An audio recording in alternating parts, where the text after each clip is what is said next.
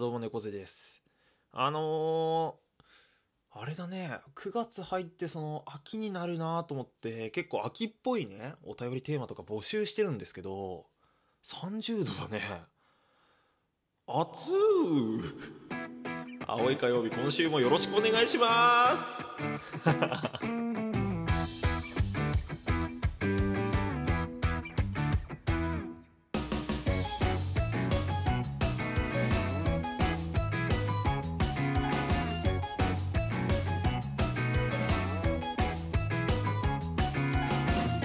改めましてこんばんは、猫背です。こちらの配信はまだ火曜日かよとブルーななんだっけまだ火曜日かよというリスナーに激しく同意をしていく、そんな番組です。よろしくお願いします。なんか3回やったけどさ、なんかどんどん文言変わってる気すんねよろしくお願いします。さて、今週はですね、嫌いな食べ物の話をしようじゃないかと思っていたんですが、なんか随分俺生配信でさ、嫌いな食べ物の話してたね、この間ね先日ね、誕生日も迎えまして、24歳だったんですけど、なんかそのあたりの配信ですげえ勢いで今日喋ろうと思ってたこと喋ってたね。あれ良くない危ねえって思いました。でもまだあんのよ、話したいことがね。皆さんお寿司屋さんで何食べます？お寿司屋さんで何食べます俺はね、その昔はね、サーモンとか、そういうのも好きだったんですけど、エビがなんかお袋の影響で好きで、甘エビですよね、甘エビ。なんかエビを食べるっていうのがなんとなく習慣になってたんですよ。だからね、かっぱ寿司とかはま寿司とかくら寿司とか行ってね、タッチパネルでご注文はお決まりでしょうかみたいになるじゃん。で、甘エビみたいな感じだったんですよ。で、揚げ物でもエビフライが好きで、結構そのタルタルソースとかね、マヨネーズとかソースでこうビチャビチャにして食べるっていうのがなんか俺はすごい好きでですね、なんか実家の時もよくお袋が冷凍のエビフライとかなんか用意してくれて、なんか出してくれたりしてたぐらい俺好きなんですけど、あとはローソンでね、おにぎりエビマヨ一番食べますし、エビチリなんて料理もね、大学の時友達に無茶ぶりで作ってもらったりとか、そんな感じで結構エビが好きだったんです。嫌いになりました嫌いになりました。いや、嫌いにはなってない、正確に言うと。いや、これ不思議な話で、1年前ぐらいかな、急に食べれなくなったので、なんでかっていうと、気持ちが悪くなったというか、なんかすごく怖くなっちゃったの。そのエビの尻尾がなんかゴキブリと、同じ成分ですよみたいな話は結構有名じゃないですか。で、なんかそういうのあるよねって俺もなんか結構軽く流してたんだけど、なんかある時を境に、お前ゴキブリと同じなんかってなんか思い始めてで、なんかよくよく考えるとエビも気持ち悪いのよいや、なんかたまにさ、その頭、刺身部分尻尾みたいなさ、こう頭から尻尾までなんか残った状態のエビの刺身ってあるじゃないですか。これエビフライとかでもたまにあると思うんだけど、なんかたまたま社長ね、彼女さんと旅行行った時に、そのエビが出たの、エビの刺身が、なんかそれをなんかよく見たら気持ち悪いなって思うようになっちゃって、俺そっから一切エビ食べれてないの。よくわかんないなんかその虫に見えちゃったんだよね、多分。その頭とその尻尾が残ってる状態が。あとはたまになんか丸ごと揚げましたよみたいなので、足が生えてるエビがまんまであったりするじゃないですか。気持ち悪いねいや、なんでだろうな、急にそのエビってものに対して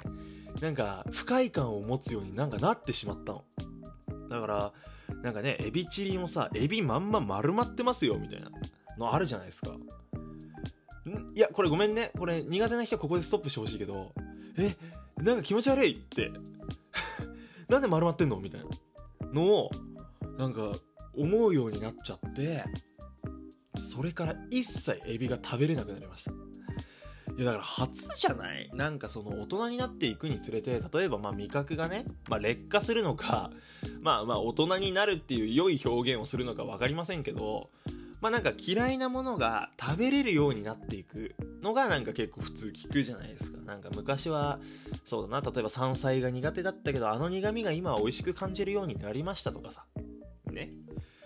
で大人になってから嫌いになったっていうものあんまり聞かないじゃないですか。例えば年齢のあれによってその油っぽいものがダメになりましたよとか、なんか揚げ物がしんどいですよとかはわかるんだけど、なんかこれが食べれなくなりましたってあんまり聞かないじゃないですか。エビ猫背さんエビストップです。なんでだろうね。だからこう意識 しすぎちゃうんだろうね。俺が余計になんか変な想像を勝手に膨らませちゃったのかなっていうのがあるのよ。だからお寿司屋さんでは今もう一切ですいやいやこれね怖いのが、要は俺魚の目を見れないのね。生きた魚とか死んだ魚、まあ一緒か。魚の目を見れないっていうのがあって、もしかしたらこれがひどくなったら俺魚が食えなくなるかもしんないんだよね。いや怖い話だぜいやそのだってもう兆候というかさ出てんだもん俺。いや可能性あるのよ。いやーだからもう今はもうなんていうの、意識しすぎないようにしてる。摂取するものとしてなんかいろんな食べ物を見とかないと、なんかいずれ俺もう何も食べれなくなるんじゃねえかみたいな不安が今あんだよね。いや怖いぜめちゃめちゃ怖い。いやだからさ今そのたびたびこう問題になるというか、まあ問題になるというか話題になるというか、そのね命の教育というかね、そのじゃあ鶏飼ってましてそれをどうしますかみたいなさあるじゃないですか。まあその近年ちょっとさこう言われてきた部分だと思うんですよ実際。でこれが下手したら猫背さんの小学校時代にあったらってことですよね。もちろんその命の教育というかそういうのは大事ですし、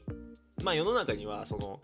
まあ、宗教上の問題で食べれる食べれないとかいろんな問題があるので、こう一概になんかいい悪いとかじゃないのは重々承知なんだけど、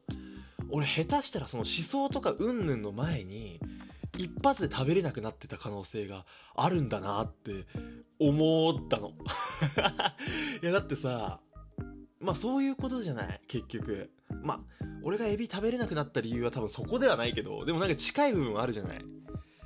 これねだからまあ時代が時代でギリセーフだったのかなってちょっと思えたところなのよ危なかったと思う正直。なんか俺は多分拒絶しちゃってたかなって思うね、怖いことに。いや美味しかったんだよな、エビマヨとかエビチリとかエビフライもそうだし。でなんかエビフライで思い出したけど、昔国語のさ教科書にさ塩ビフライっていうのがあってさ、お父さんがね単身赴任で出かけてるよっていう男の子の主人公がいてさ、でたまにお父さんが帰ってくるとその大好物じゃねえや間違えた、もう大食べ物、ちょっと待って全然言葉出てこねえじゃん。なんかさごちそうとしてなんかエビフライを買ってきてくれましたみたいなあんのよ。だからまた塩ビフライ食べたいなみたいな、お父さん帰ってきてほしいなみたいにかけてさ、こう塩ビフライ食べたいよみたいな、お父さん帰ってきて、なんかそういう作品があったなって今思い出しました。関係ないねクソほど関係ない。皆さんはなんか逆にこれ食べれなくなっちゃったなみたいなのあんのかね。まあ嫌いになるきっかけって人それぞれか。まあということでね、この番組の後半では皆様からいただいたお便りの方を紹介させていただきたいなと思います。あ、そうだ、来週のお便りテーマだね。発表していこうか。なんかじゃあどうしよう。まあなんか当たり障りないテーマを結構数週間続けたんで、来週はねどうしよっかな。なんかじゃあ友達の引いた言動、だから自分が友達に対して引いた言動、なんか友達がなんかこんなことやってて引いちゃったとか、こんなことを言い出してちょっと引いちゃったとかさ、やってて言ってて引いちゃった言動ね、言葉でも行動でもどっちでもいいです。なんか友達の、こういうとこ引っかかっちゃったよっていうのをぜひ教えてください。ある？なんか、いやどうだろう、俺なんだろうなあ。でも結構あるかも。だからその箸のなんか持ち方がすごすぎるみたいな。まあ多少悪いとかさ、ちょっと苦手とか全然いいんだけど、なんかもうひどすぎるみたいなさ、なんかそれは何？なんかそのパズルですかみたいな、なんか脳トレの知恵の輪ですかみたいな持ち方になってるやつはちょっとびっくりしたし、あとなんだろうな、あと先生に画鋲を投げてた友達はちょっとびっくりした。びっくりしたな、それは。まあとかね、まあそういうなんかちょっとがっかりしたことでもいいし、あとはなんだろう、引いたっていうとなんかもっといろいろあるのかな。なんか自分が苦手なのにそっち得意でみたいなのでもいいのかな。なんかまあいいように、まあ最悪友達じゃなくても大丈夫ですから。なんか皆さんがびっくりした、やつお待ちしてます。